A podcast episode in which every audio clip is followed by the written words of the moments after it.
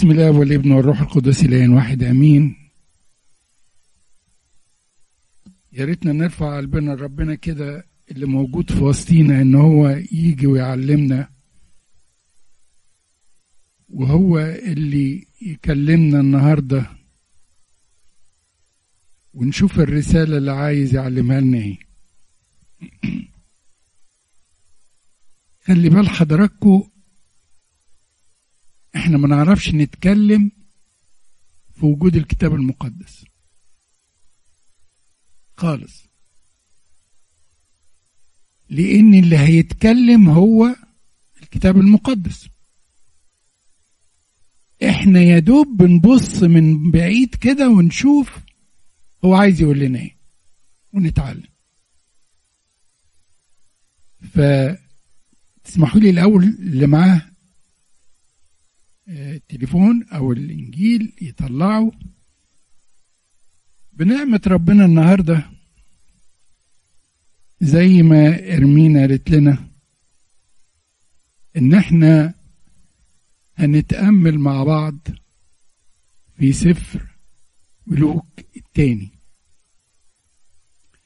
أنا هرجع لمقدمة صغيرة كانت قالتها لنا الدكتورة سوزان. قالت لنا إن سفر ملوك الأول وسفر ملوك الثاني أصلا كانوا سفر واحد. وبعدين جم بعد كده في الترجمة راحوا الترجمة السبعينية فصلوا سفر ملوك الأول وملوك الثاني صمويل الأول وصمويل الثاني أخبار الأيام الأولى وأخبار الأيام الثانية أنا هقول بس مقدمة سريعة كده. لأني دكتورة سوزان الحقيقة قالت أكتر كتير قوي من اللي أنا هقوله. الفترة التاريخية اللي بيغطيها سفر ملوك الأول والثاني 450 سنة. الفترة بتاعت ملوك الثاني هي حوالي 300 سنة. اللي قرأ سفر ملوك الثاني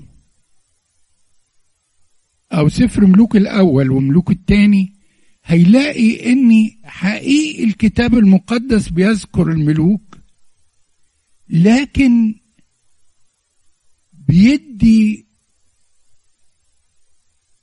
يعني ضوء جامد قوي على الأنبياء اللي عصروا هؤلاء الملوك. ففي سفر ملوك الأول النبي اللي كان مشهور أو اللي كان تقريبا محور سفر ملوك الأول كله كان فيه ها فاكرين مين؟ ها؟ عايز حد يقول معايا؟ وكلنا عايزته إحنا لسه الساعة كام؟ مين النبي اللي كان ظاهر في سفر ملوك الأول؟ لا ملوك الأول. ملوك الأول النبي اللي كان موجود. إيليا. إيليا. إيليا هي الشخصية البارزة جداً اللي كانت ظاهرة. طبعا هو ملوك الأول ابتدى بسليمان. الملك وبناء الهيكل. لكن كان الكتاب المقدس بيركز على إيليا النبي في ملوك الأول. في ملوك الثاني اللي إحنا بنعمة ربنا ندرسه مع بعض الشخصية النبوية اللي ربنا حاول يبرزها لينا ويقول لنا كم كان هذا الشخص أمينا في رسالته؟ هو إليشا. إليشا. نعم. بتقول إيه؟ إليشا. وهتشوفوا شخصية إليشع النبي. بكل أمانة كان خادما لله وحاملا للرسالة ومتابعا لكل ما كان يقوله الله له. في سفر ملوك الثاني الأصح الأولاني والأصح الثاني هندخل هنتكلم عن يعني كلمنا الكتاب المقدس عن ايليا النبي ودوره موجود. في الصح الثاني ايليا النبي هيسلم الرسالة لأشعياء لإليشع سوري.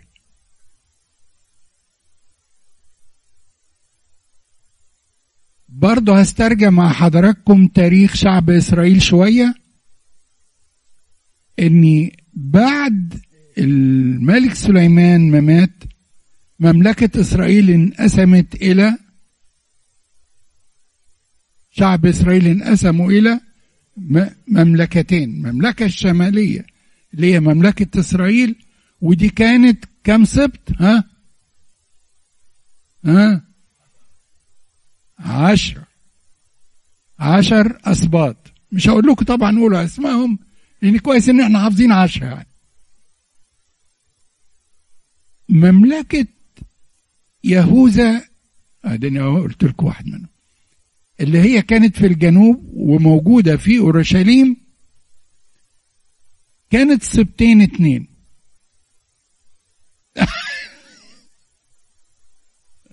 طيب خلاص ماشي ماشي يا جسمي. برافو. ده مذاكر التاريخ يا عماد.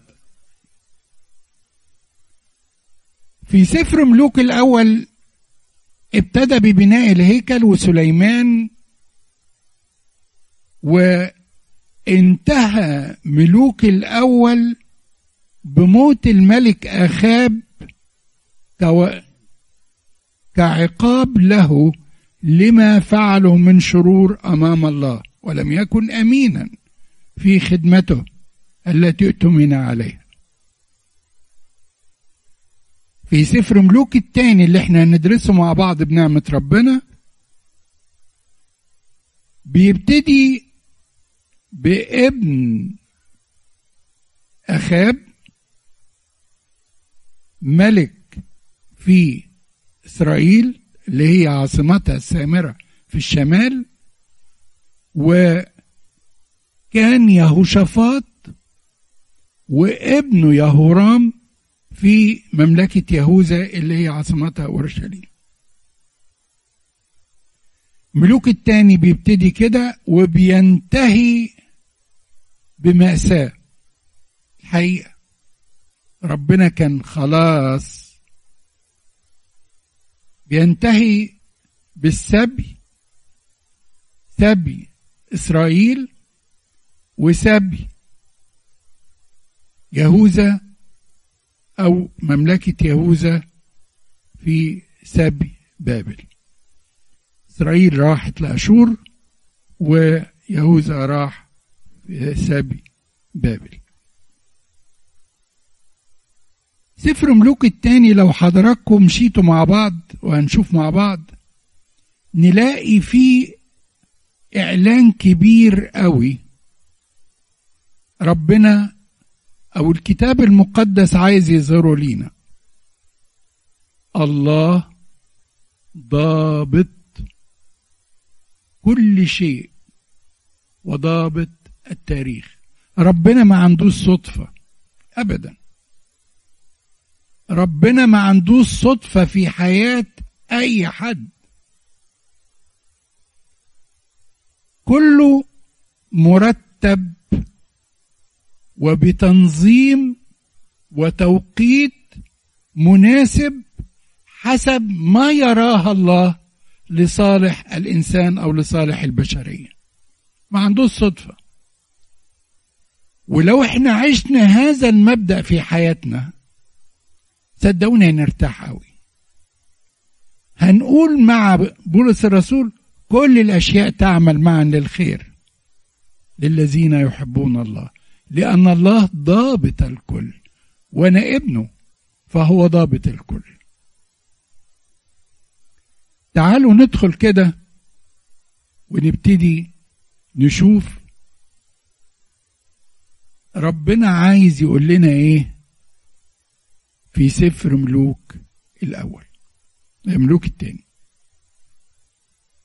الاصح الأولاني الاصح الأولاني ملك إسرائيل اسمه أحاز وأحاز ده ابن أخاب اللي كان شرير وطبعا عارفين الغلطة الكبيرة اللي عملها أخاب وامرأته إيزابل فاكرين إيه؟ ها؟ بالظبط كده قتل الراجل وخد الأرض بتاعته فطبعا لم يقبل الله ذلك. و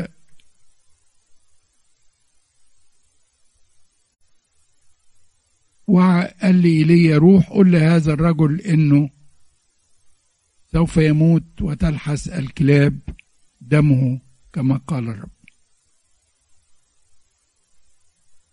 أخزيا الملك مسك مملكة إسرائيل اللي في الشمال في السامرة.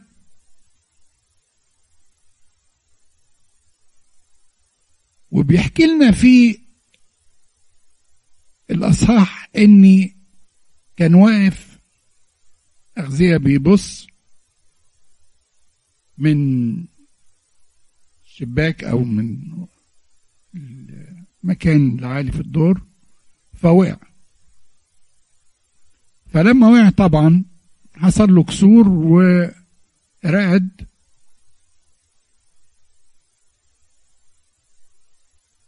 ف راح نادى للرسل بتاعته وقال لهم روحوا شوفوا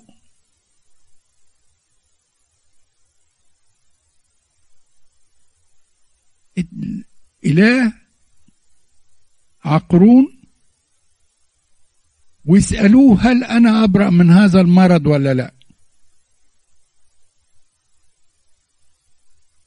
فطبعا الرسل بتاعته رايحين المعبد اللي فيه التمثال علشان يسألوه يسألوا التمثال هل الملك هيخف من هذا المرض ولا لا. الله لا يترك نفسه بلا شاهد.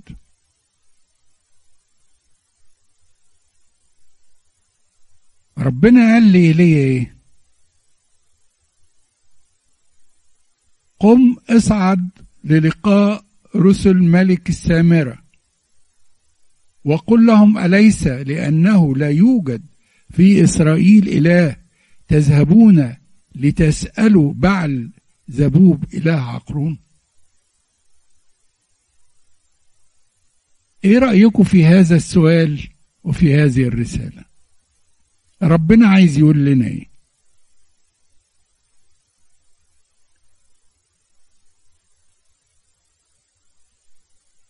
على فكرة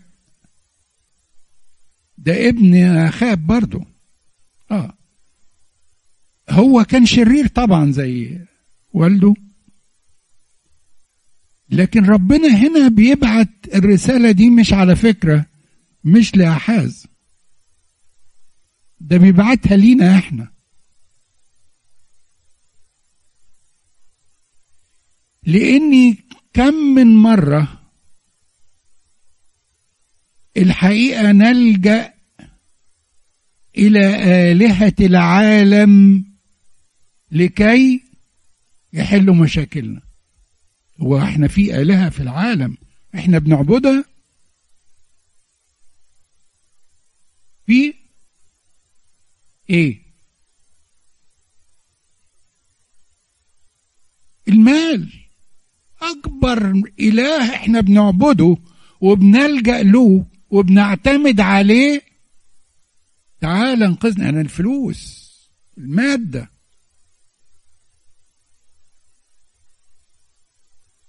ونستند عليها.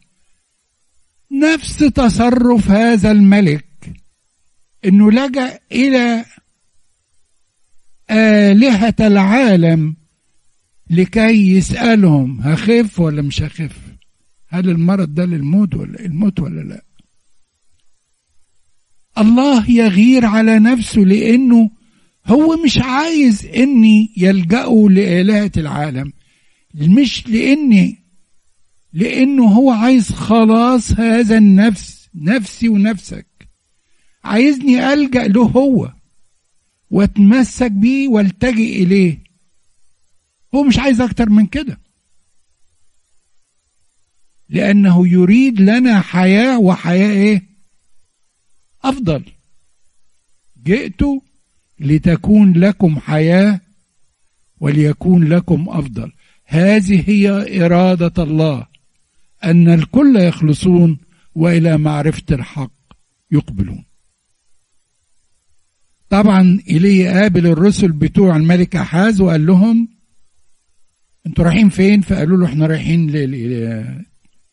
المعبد عشان نسأل الإله. قال لهم ارجعوا قولوا للملك بتاعكم ألا يوجد إله في إسرائيل حتى إنك تسأل آلهة البعل؟ ف روحوا قولوا له إنه هيموت. رجعوا للملك قال لهم إيه اللي حصل؟ والقصة طبعا حضراتكم إني الرسل رجعوا للملك فالملك قال لهم مين مين ده اللي قابلكم؟ فحكوا له بالظبط قالوا له ده شكله كذا ولابس كذا و... قال لهم يبقى هو إيليا النبي اللي كان عدو لابويا اخاب روحوا هاتوه. هاتوه.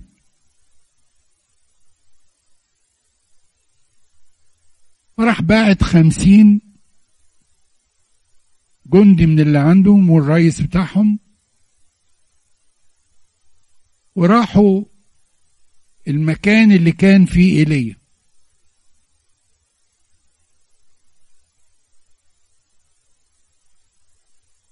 وقفوا عند المكان اللي فيه إيليا وقالوا له يا رجل الله انزل الملك يريدك.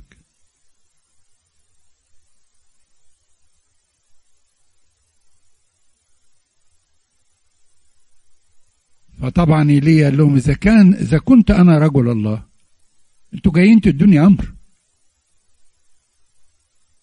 الملك يأمرني أنا وأنا إلهي موجود؟ فلتن إن كنت أنا رجل الله فلتنزل نار من السماء وتحرقكم. وقد كان.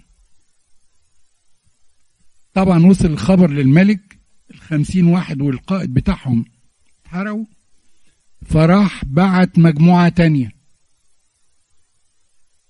حصل ليهم نفس الكلام.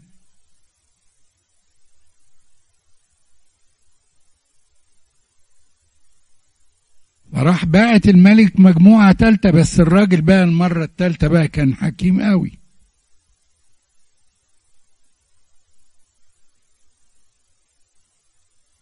الراجل القائد بتاع المجموعة التالتة اللي بعتهم الملك خاف على نفسه فراح قال له إيه؟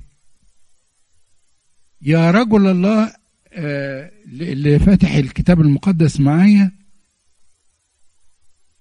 هيقرا عدد 13 بالظبط. يا رجل الله لتكرم نفس لتكرم نفسي وأنفس عبيدك هؤلاء الخمسين في عينيك.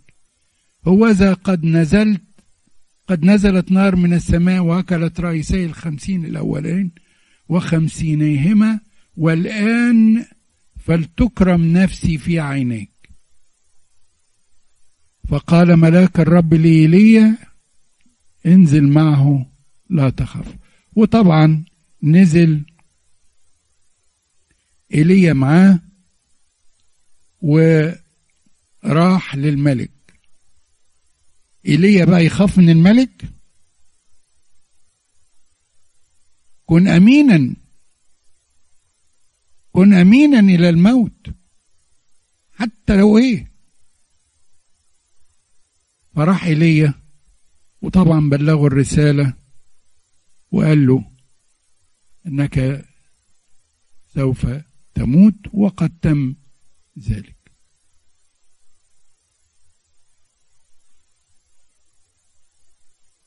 القصة دي نقدر نطلع منها بإيه؟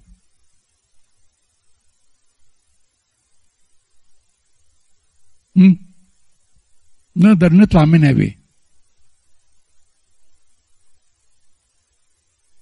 إحنا قلنا في الأول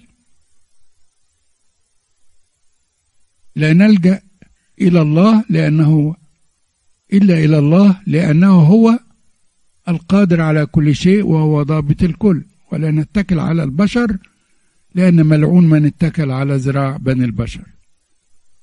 نقدر نطلع بحاجة تانية؟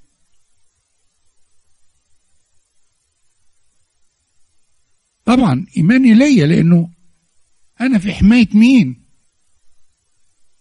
أنا في حماية ربنا. عشان كده قالوا لا تخف. فرايح يبلغ الرسالة بأمانة. حاجة تالتة؟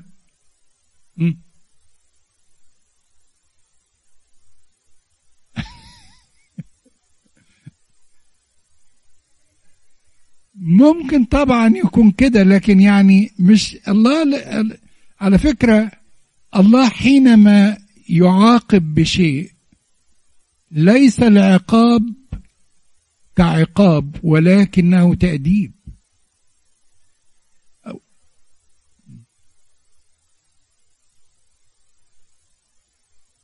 يبقى له احترام يعني؟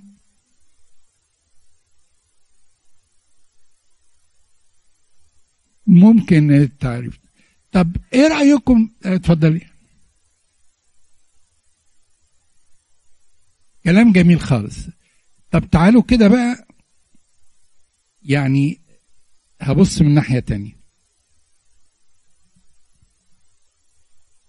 أنبياء الله بيتكلموا منين؟ مسوقين من الروح القدس سواء قال الكتاب إنه وضح إن ربنا قال له أو هو اتكلم من ذاته. فالله طبعا هو بيقوده لأن هو حاطط خطته وزي ما قلنا من شوية فيش ربنا ما عندوش صدفة على فكرة. كله مخطط وكله مرتب ودول رجال الله مسوقين بالروح القدس. فكونه يدي أمر يدي أمر ربنا عامل زي ما هنشوف بعد كده على فكرة في أحداث حصلت. هنشوف بعد كده في في ملوك التاني. في أحداث حصلت ربنا حولها لمجده. قد قد تكون في أمام عيوننا إحنا وفي تفكيرنا إحنا إنها إيه اللي بيحصل ده؟ إيه اللي بيحصل ده؟ لكن الله يعني من ذلك هدف تاني أو بيستخدم هذه الأحداث لهدف تاني يمجد اسمه القدوس ويقود الناس إلى معرفته طريقه لأن هو عايز كده. هو مش بيعاقب. هو عايز الكل يخلصون. فأي حدث حتى ولو كان في نظرنا إحنا إيه ده اللي بيحصل ده؟ زي ما نشوف بعد شوية مثلا في الأصحاح الرابع أو في الأصحاح الثالث مع إليشا هنشوف إيه اللي حصل. تصرف يمكن يكون غريب هنشوفه بعد شوية بس مش هسبق الأحداث. ما لاحظتوش برضو في هذا الأصحاح احترام احترام رجال الله واجب وخدامه؟ إن كنت أنا رجل الله أنت ما بتكرمنيش لذاتي ولكن لأنني رجل الله فرجل الله إكرامه إكرامه من إيه؟ إكرام الله نفسه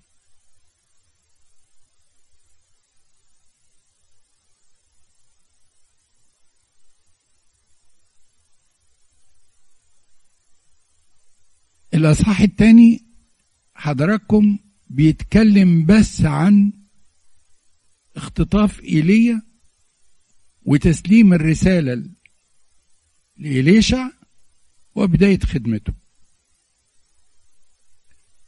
أنا بس علشان إحنا لازم نغطي يعني أكبر عدد من آه، الإصحاحات مع بعض. القصة يا ريت حضراتكم ترجعوا ليها وكلكم أكيد عارفينها. إن إيليا قعد يقول لإليشع أنا رايح آه الكرمل. ف طب أنا جاي معاك. وبعدين رايح آه أريحة أنا جاي معاك. وبعدين رايح الأردن.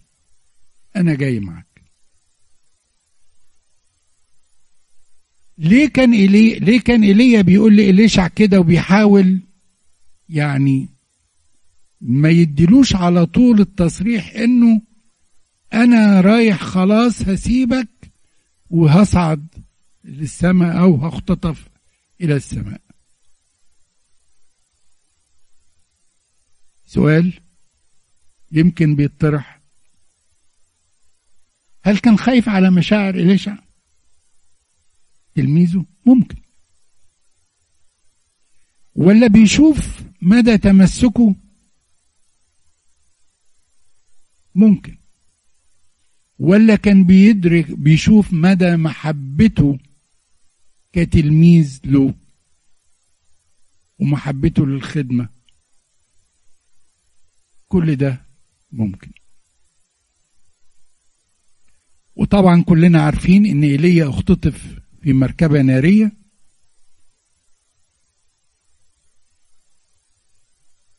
و إليشع كل اللي خده من إيليا خد إيه؟ الرداء.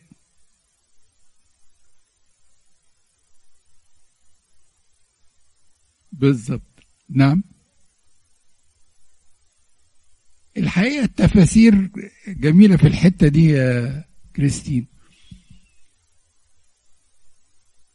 هو إليشع كتلميذ كان شايف إيليا بجبروته وبقوته وبشجاعته ف شايف نفسه إن هو يعني ضعيف. فقال له أنا علشان أقود هذا الشعب. لا ده أنا مش مش قوتك أنت اللي أنت كنت فيها دي ده أنا عايز اتنين ضعف الروح اللي كان الله عطيها لك. وتحقق له هذا. فعلا. يعني لما هنشوف بعد كده المعجزات اللي عملها إليشع أضعاف كتيرة أوي. من اللي عملها إيليا. مواقف إليشع كان فيها أمانة وفيها حكمة وفيها قوة برضو. يمكن أحيانا إيليا ظهر في مواقف ضعف. وكلنا عارفين المواقف اللي حصلت. لكن إليشع لما هنشوف كله في سفر ملوك الثاني مش هنلاقي إنه وصل لهذا الكلام. طبعا لما إيليا خدت المركبة النارية فرجع إليشع فقابلوه أبناء الأنبياء وقالوا له لا ده أحسن يكون إيليا اختطف في حتة فإحنا نطلع ندور عليه. هو عارف إن إيليا اختطف في مركبة نارية اختطفوا السماء في مكان عظمى. هو عارف. فألحوا عليه. بيقول الكتاب المقدس في عدد 17 صح 2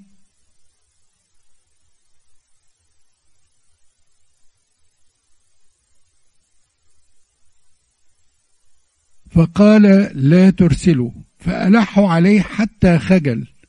وقال ارسلوا.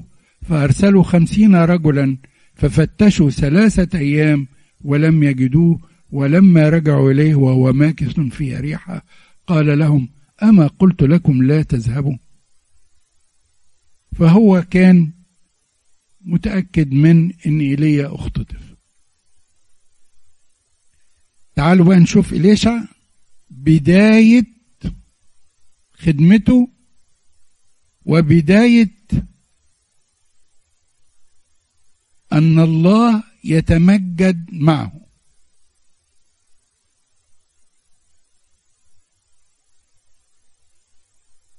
هو كان في مدينة أريحة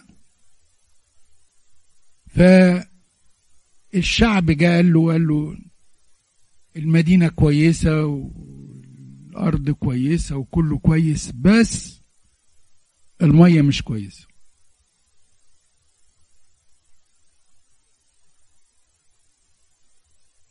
فقال لهم هاتوا طبق جديد وحطوا فيه ملح وهاتولي طبق جديد حطوا فيه ملح. وخد الطبق بالملح وحطه في المية وأصبحت المياه عذبة وجيدة للاستخدام. يقول لك فبرئت المياه إلى هذا اليوم حسب قول إليشع الذي نطق به. وأنا بقول هنا حسب قول إليشع الذي نطق به برد بس على يعني تأكيد لكلام اللي قالته طلبته إرمين أن النبي حينما يتكلم هو لا يتكلم من ذاته ولكنه يتكلم بكلام الروح القدس الذي يتكلم على لسانه. رجل الله ما تبصوش للصورة بتاعته ما تبصوش لهو إيه؟ بصوا للكلام اللي بيقوله علشان يعلمنا. كثيرا ما نعصر وكثيرا ما ننظر إلى رجال الله عايزينهم يعني ملائكة. كل إنسان عرضة للخطأ ولكن ما يقوله ما يقوله لنا من الكتاب المقدس هو رسالة لنا مرسلة من الله.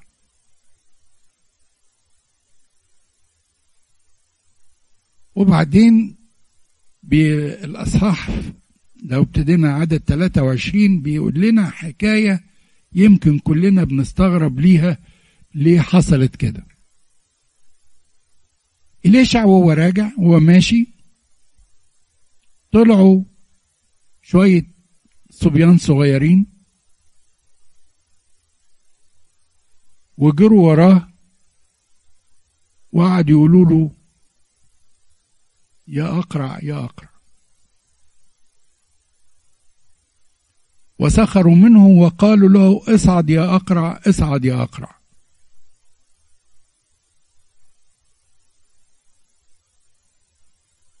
تصرف إليشع عمل إيه؟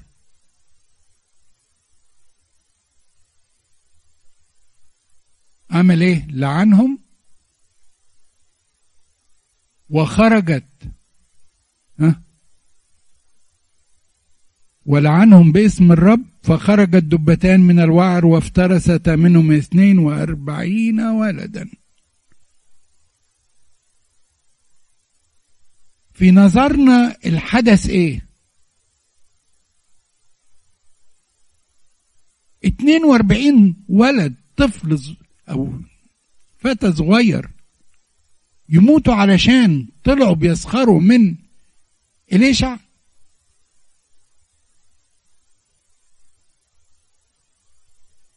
إيه رأيكم؟ ما ما هو أنا يعني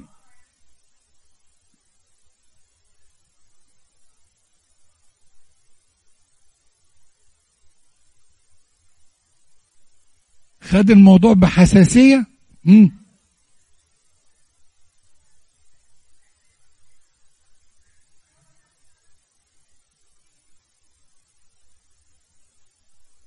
تمام هذا الكلام. خلي بال حضراتكم إليشع لم يكن ينتقم لذاته؟ إليشع لم يكن يريد أن ينتقم لذاته؟ لكن لأنه هو رجل الله فهو الذي يكرمني يكرمه أبي.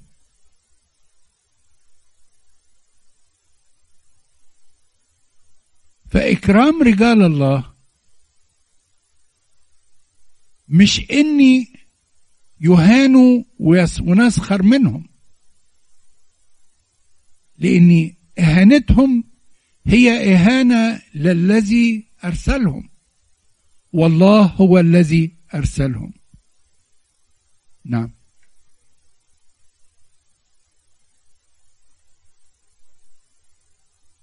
امم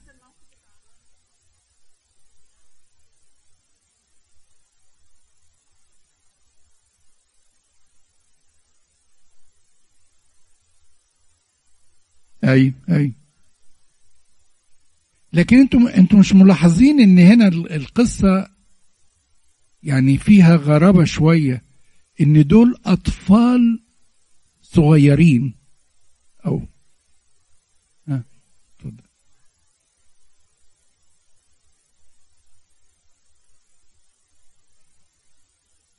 آه طبعا.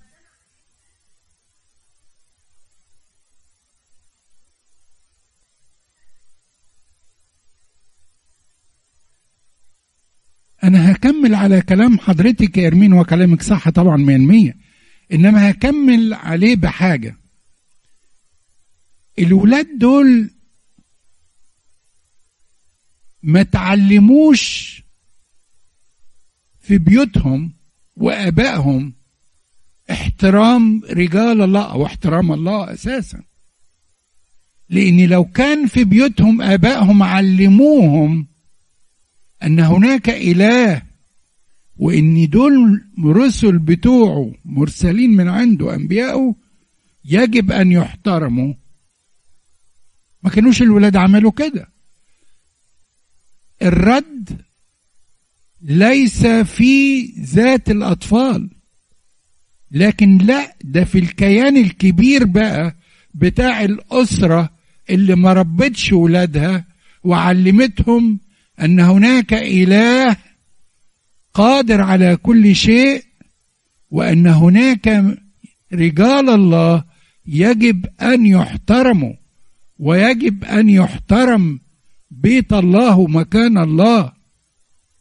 الأب والأم مدرسة الولاد بيبصوا لنا وبيتعلموا. القصة دي مش قصة انتقام ابدا. إنها قصة مدرسة لكل بيت. اهتموا بأن تعرفوا أولادكم من هو الإله القادر على كل شيء. نعم.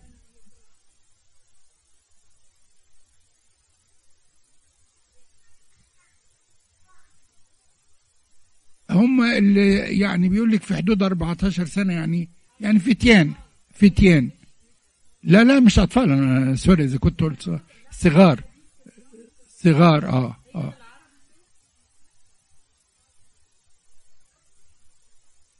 لا لا لا هم فتيان فتيان يعني 12 14 سنة يعني في ال middle school يعني مش مش لسه في ال primary يعني. طيب ندخل على صح ثلاثة.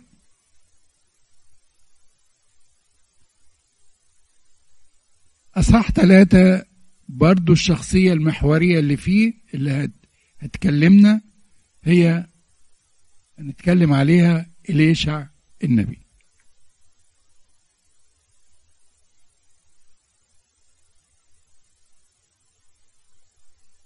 يرام لما أحز الملك مات وأحز ده كان ابن أخاب فصح الأولاني. لما مات ملك اللي ملك بعده يورام. أحاز ما كانش عنده ولاد. يورام ده برضو ابن مين؟ ابن أخاب. عشان تبقى بس عارفين لما نتكلم على هذا الملك آه فيورام ده ملك برضه في إسرائيل ملك 12 سنة وكان طبعا أبوه وأمه إيزابل طبعا هيعمل خير. يقول له عمل الشر في عيني الرب. ومع ذلك لو نقرأ بس كده في عدد اتنين اقرأ معايا كده يقول لك إيه؟ شوفوا الكتاب المقدس دقيق في كل كلمة بيقولها. بيقول لك وعمل الشر في عيني الرب ولكن ليس كأبيه وأمه فإنه أزال تمثال البعل الذي عمله أبوه. حتى الحاجة الصغيرة اللي الإنسان بيعملها الله لا ينساها أبدا. طب ده ملك عمل الشر أو ملك أبوه كان شرير وهو شرير؟ لا الله لا ينسى أبدا اللي عمله الحاجة الصغيرة.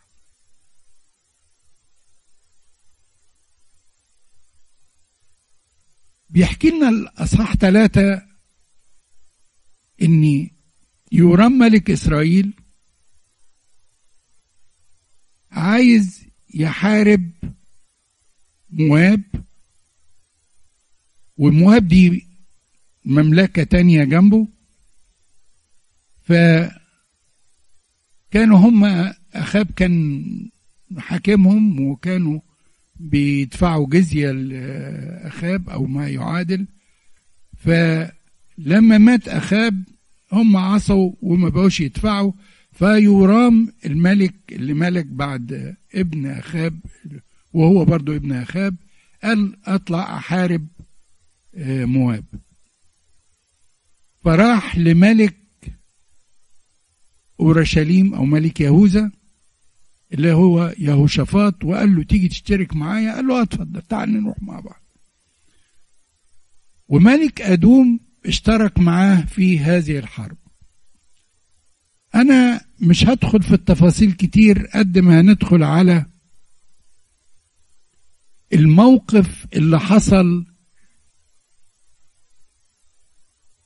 بإني تصرف أولاد الله دايما بيكون إزاي أو اللي قلبهم قريب من ربنا يتصرف إزاي في المواقف. تعالوا نقرأ كده عدد عشرة وحداشر. نبتدي من العدد من عدد تسعة. فذهب ملك إسرائيل وملك يهوذا وملك أدوم وداود وداروا مسيرة سبعة أيام. ولم يكن ماء للجيش والبهائم التي تبعتهم. فقال ملك إسرائيل آه علي. آه على أن الرب قد دعا هؤلاء الثلاثة ملوك ليدفعهم إلى يد مواب. فقال يهوشافاط أليس هنا نبي للرب فنسأل الرب به؟ ملك إسرائيل اللي هو, اللي هو ابن أخاب بيقول خلاص إحنا كده ربنا بينتقم منا وهيسلمنا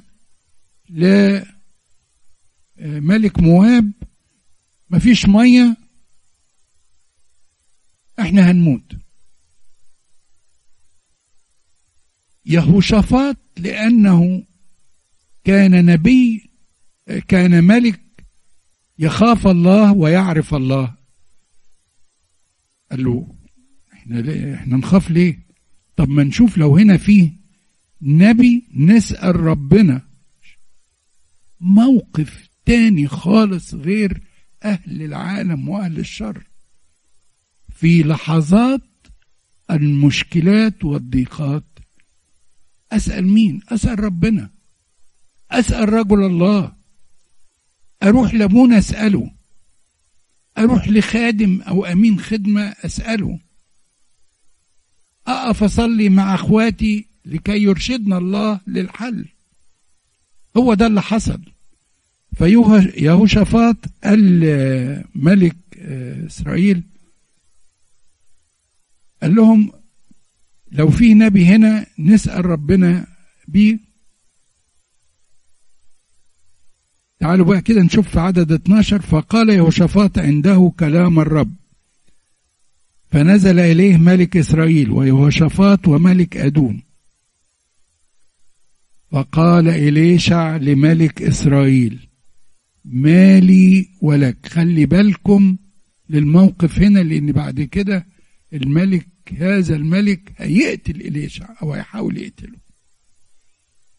فقال إليشع لملك إسرائيل مالي ولك اذهب إلى أنبياء أبيك وإلى أنبياء أمك. فقال له ملك إسرائيل كلا لأن الرب قد دعا هؤلاء الثلاثة ملوك ليدفعهم إلى يد مواب. فقال إليشع حي هو رب الجنود الذي أنا واقف أمامه أنه لولا أني رافع وجه يهوشافاط ملك يهوذا لما كنت أنظر إليك ولا أراك.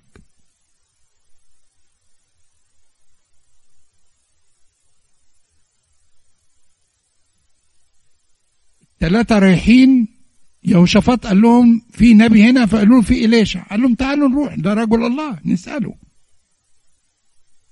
فالثلاث ملوك راحوا. فإليشع أول ما شاف يهورام اللي هو ملك إسرائيل ابن أخاب قال له أنت جاي ليه؟ روح اسأل الآلهة بتاعت أبوك وبتاعت أمك وما تجيليش أنا. ولكن لأجل يهوشافاط لأن يهوشافاط كان إنسان كويس جدا ملك كويس جدا وعمل حاجات كويسة جدا. فقال له لأجل يهوشافاط أنا أتمجد وهعمل المعجزة معاك. معايا يا عماد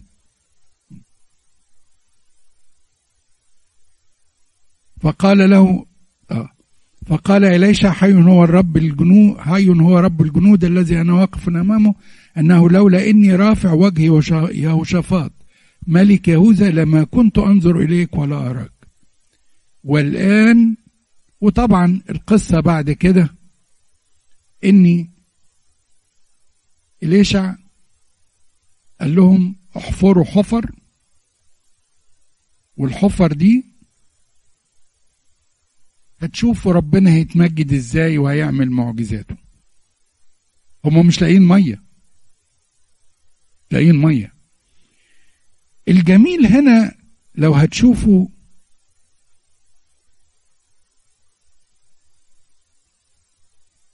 في عدد 17 عدد 17 معايا كده؟ إليشع بيقول لهم؟ لأنه هكذا قال الرب.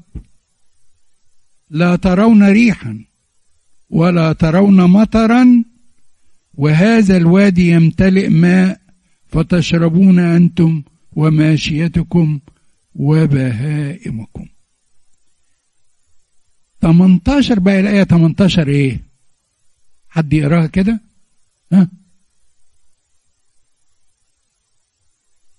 وذلك يسير في عيني الرب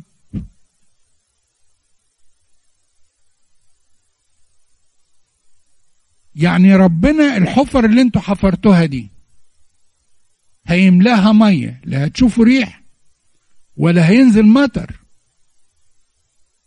هتفاجئوا انها اتملت مية. وعلى فكرة الكلام ده عند ربنا حاجة بسيطة قوي. الماديات دي بسيطة جدا عند ربنا.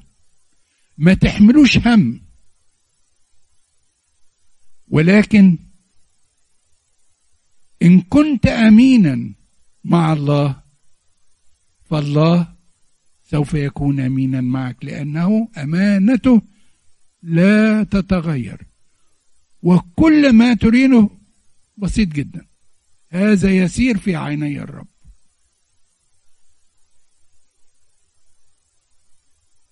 القصة لأنه تعلق بي أنجيه. أرفعه لأنه عرف اسمي. في يوم الضيق يدعوني أنقذه وأمجده ومن طول الأيام أشبعه وأريه خلاصي. على فكرة سفر ملوك الثاني ها بعد إذنكم يعني هو تكملة للسنة اللي فاتت فكان واضح جدا فيه أنه لأنه تعلق بي أنجيه دي صورة من الصور. يهوشافاط لأجل يهوشافاط. لأجل يهوشافاط ربنا تمجد لأنه إيه؟ طلب الرب تعلق في الرب. عمر اللي يتكل على ربنا واللي يلجأ ربنا عمره ما يسيبه أبدا. ما يتخلاش عنه. لأنه تعلق بي ونجي. أيها يا عماد.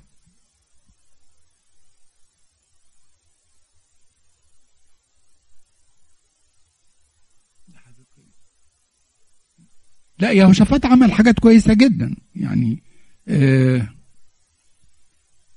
بيقول لك في لو نرجع في أخبار الأيام الأولى أصحاح 17 لو حد يطلعها أو 18 يقول لك وكان الرب مع يهوشافاط في أخبار الأيام الأولى. وكان الرب مع يهوشافاط لأنه صار في طريق داود أبيه الأولى ولم يطلب البعليم. وعلى فكرة هو عمل حاجات كتيرة كويسة جدا.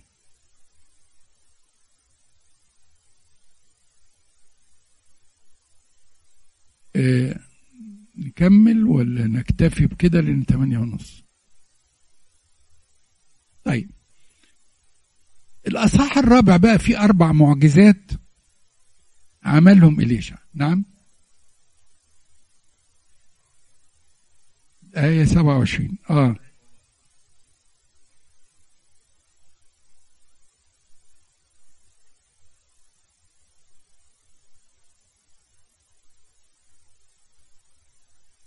اللي حصل إيه؟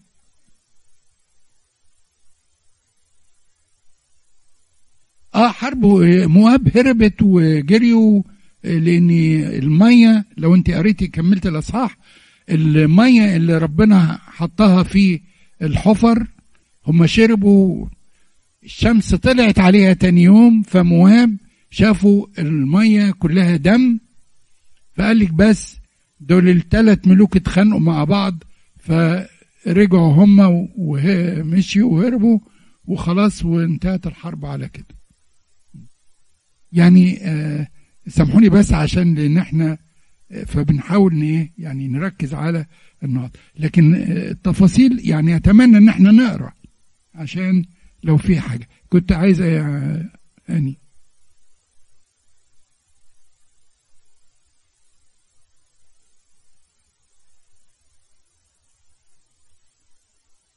نعم؟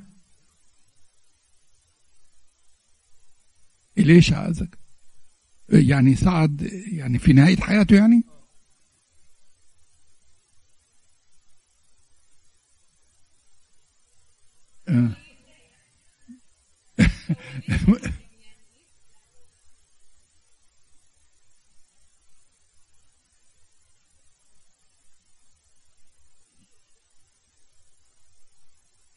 يعني ما عملش كده مثلا مع موسى مثلا ما عملش كده نعم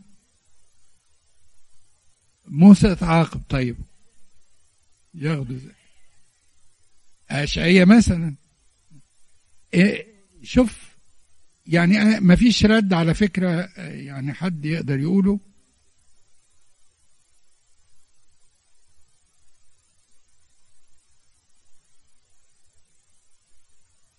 اختطفوا ولكن بعض التفاسير بتقول إنهم هيرجعوا تاني. في آخر الأيام. هيرجعوا تاني. إيليا وأخنوخ هيرجعوا تاني. آه ليه؟ أنا ما أقدرش لا أستطيع أن أجيب لأن ده عنده هو الإجابة. نعم؟ أكيد. آه. ف لا ما أقدرش دي نعم؟ حكمة الله لأني آه، بالظبط كده يعني ما حدش ده لحد دلوقتي مش يعني يعني في موقف مواقف معينة مثلا. طب ليه في مركبة نارية وأخنوخ اختفى خالص؟ ليه؟ ليه مركبة نارية مثلا؟ ليه ما ما, ما اختفاش كده أو صعد كده زي أخنوخ؟ أخنوخ ما حدش عارف مكانه. راح فين؟ ما حدش عارف. ليه اختطف اختطف. طيب نكمل الأربع معجزات اللي موجودين في الصحراء كنت عايزة يا كريستين تسألي حاجة؟ آه. هم أربع معجزات وكلكم عارفينهم على فكرة. يعني لا عارفين يمكن منهم اتنين تقريبا يعني. المعجزة الأولانية بتاعت إن ربنا بارك في دهن دهنة زيت يعني نقطة زيت نشوف إيه اللي حصل فيها. المعجزة التانية بتاع ابن المرأة الشونامية وإقامته واللي أقامه إليشع. المعجزة الثالثة اللي هي تحويل الطعام المميت إلى طعام جيد. المعجزة الرابعة إشباع مئة رجل من عشرين رغيف. ودي كله ده إليشع اللي عمله.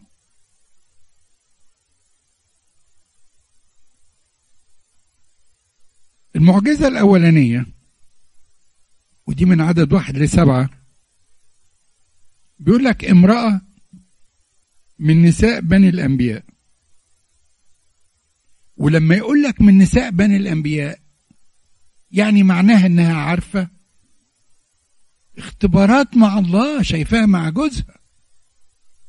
رجلها مات. وساب لها أولادها. وكان رجلها مديون فجه المداين قال بس اخد العيلين وبيعهم في السوق وعشان توفي الدين لأن ما كانش ليها إنها توفي. تروح لمين؟ هي امرأة رجل كان نبيا لله. يعني تعرف ربنا. يبقى تتعلق بمين؟ بربنا. ولأنه تعلق بي أنجيه. فراحت لإليشع الحق أنا في مشكلة. الراجل الداين آه، اللي عايز يجي ياخد لأولادي يبيعهم وأنا ما عنديش حاجة. قال ما عندكيش حاجة في البيت؟ فقالت له عندي دهنة زيت شوية زيت صغيرين.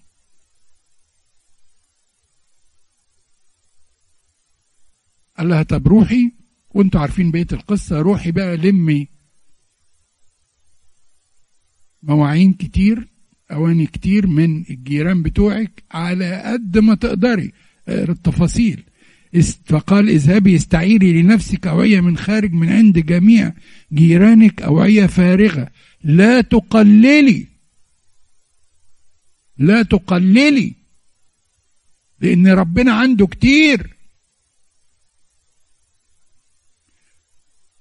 شوفوا الآية اللي بعدها بقى آية أربعة ثم ادخلي واغلقي الباب على نفسك وعلى بنيك وصبي في جميع هذه الأوعية وما امتلأ أنقلي.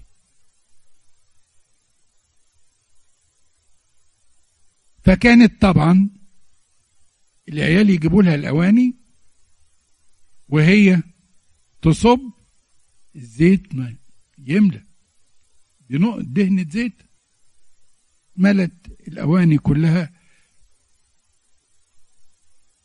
فكانوا هم يقدمون لها الأوعية وهي تصب لأولادها ولما امتلأت الأوعية قالت لابنها قدم لي أيضا وعاء فقال لها لا يوجد بعد وعاء. فوقف الزيت. وانتوا عارفين بعد كده القصة إني راحت لإليش قالت له أعمل إيه؟ بالزيت ده قال لها روحي بيعيه وسددي ديونك وعيشي من الباقي أمام هذه المرأة هناخد ثلاث حاجات نتعلمهم منها. لجأت لمين؟ لرجل الله. يعني لجأت لربنا. يعني حطت المشكلة في إيدين ربنا.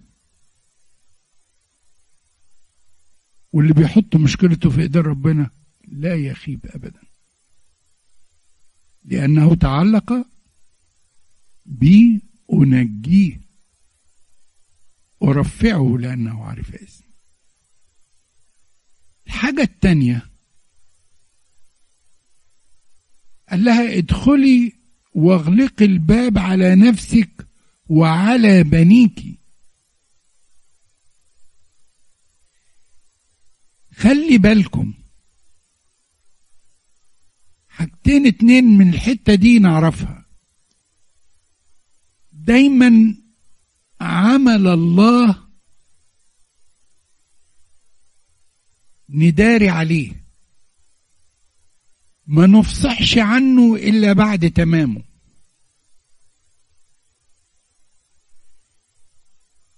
هو بيقول لها اغلقي الباب عليك لانك انت في هذه اللحظة حينما يصب الزيت يعني ربنا موجود معاكي في البيت فيجب أن تكوني انت وولادك مركزين معاه هو. هو اللي بيتعامل معاكي. وانت واقفة بتصلي وانت واقف بتصلي. انت معاه. ما تفكرش في حاجة تانية. خلصت حصلت المعجزة خبر بما عمل الله معك. آخر حاجة أشركت الأبناء معها وليش عليها كده. خلي ولادك معاكي جوه. أما أنا وبيتي اشرك ولادك معاك في كل عمل. اشركهم في انك انت حسيت بمعجزة وعمل ربنا معاك. قول لهم تعالوا شوفوا ربنا عمل معايا إيه. هو ده. هو ده اللي هيثبت الإيمان. خلي ولادك يتعلموا من هذه المعجزة. أنا هتكلم عن المعجزة التانية عشان الوقت ما ياكلناش اللي هي المرأة الشونامية. وأنا هكتفي بالآية اللي في الأول وكانت هناك امرأة عظيمة. الكتاب المقدس بيقول كده. وكانت هناك امرأة عظيمة. إيه العظمة دي؟ شايفة رجل الله. تعالى. ما تمشيش كده. إكرام له. وطبعا أنتوا عارفين القصة بتاعت إن حب يكافئها فقال لها انت تطلبي إيه من ربنا؟ فقالت له مفيش حاجة ف جاحزي قال له قال له دي ما عندهاش أولاد فقال لها السنة الجاية يكون عندك ولد. وبعدين خلفت الولد والولد آه مات وعند أبوه في الحقل لما كبر. فجابوه البيت فخدته حطته على سرير إليشع وراحت قافلة عليه. وراحت واخدة رايحة لإليشع فشافها من بعيد إليشع قال له شوف المرأة جاية بتقول إيه فقال لها أسلام لك أسلام لزوجك أسلام لابنك قالت له سلام. سلام؟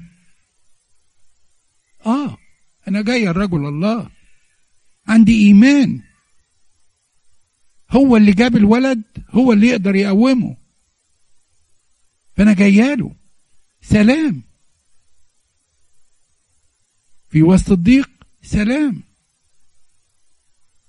هو ده اللي عايزه ربنا يقوله لنا النهارده. المعجزة الثالثة طبعا إنهم كانوا آه إليشع عمل آه جاله ناس أبناء الأنبياء فعمل لهم أكل فجابوا آه حاجات من المزارع حطوها طلعت سامة فكل ياكل قال له ده مميت قال لهم هاتوا دقيق وحط دقيق في ال في ال الوعاء اللي فيه الأكل. فأصبح تحول من مادة سامة إلى مادة فيها حياة. آخر معجزة في هذا الأصحاح اللي هي إشباع مئة رجل من عشرين رغيف والكلام الجميل اللي هنا لو أنتوا شفتوه. بيقول إيه؟ فجاء رجل من بعل شليشة وأحضر الرجل الله خبز باكور عشرين رغيف من شعير وسويقا في جرابة. فقال أعطي الشعب ليأكله. ده مين اللي بيقول؟ إليشع بيقول للخادم بتاعه. فقال خادمه ماذا؟ هل أجعل هذا أمام مئة رجل؟ وقال إليشع أعطي الشعب فيأكلوا لأنه هكذا قال الرب يأكلون ويفضل عنهم فجعل أمامهم فأكلوا وفضل عنهم حسب قول الرب.